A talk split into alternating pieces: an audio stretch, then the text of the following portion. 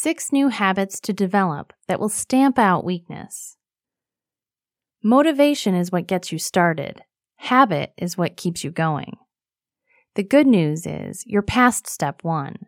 You're already motivated enough to stamp out your weaknesses. The second step is the fun. Coming up with the right habits to combat those weaknesses and capitalize on your strengths. We're focusing on stamping out weaknesses, but let's focus even more on exercising those strengths. As you're working through this process, start with developing these habits.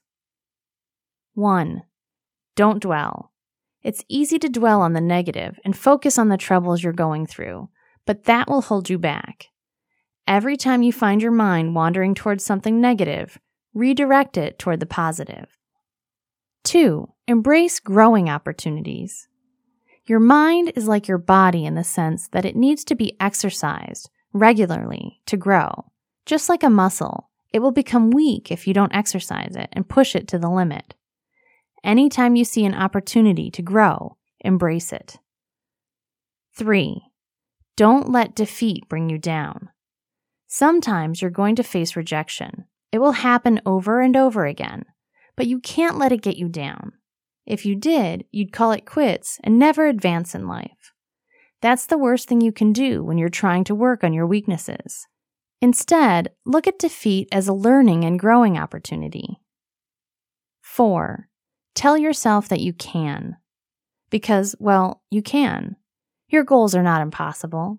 They may take extra time or more work than you anticipated, but they are possible.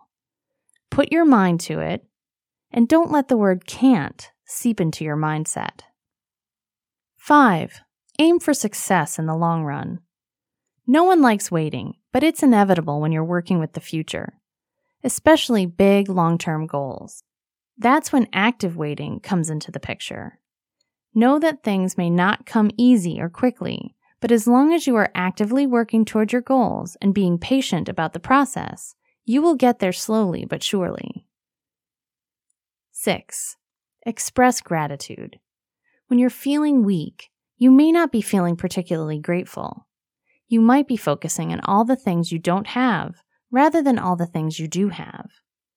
In times like these, Take some time to be grateful for all that you have. It will boost your psyche, which in turn will push you toward your goals and your strengths and away from your weaknesses.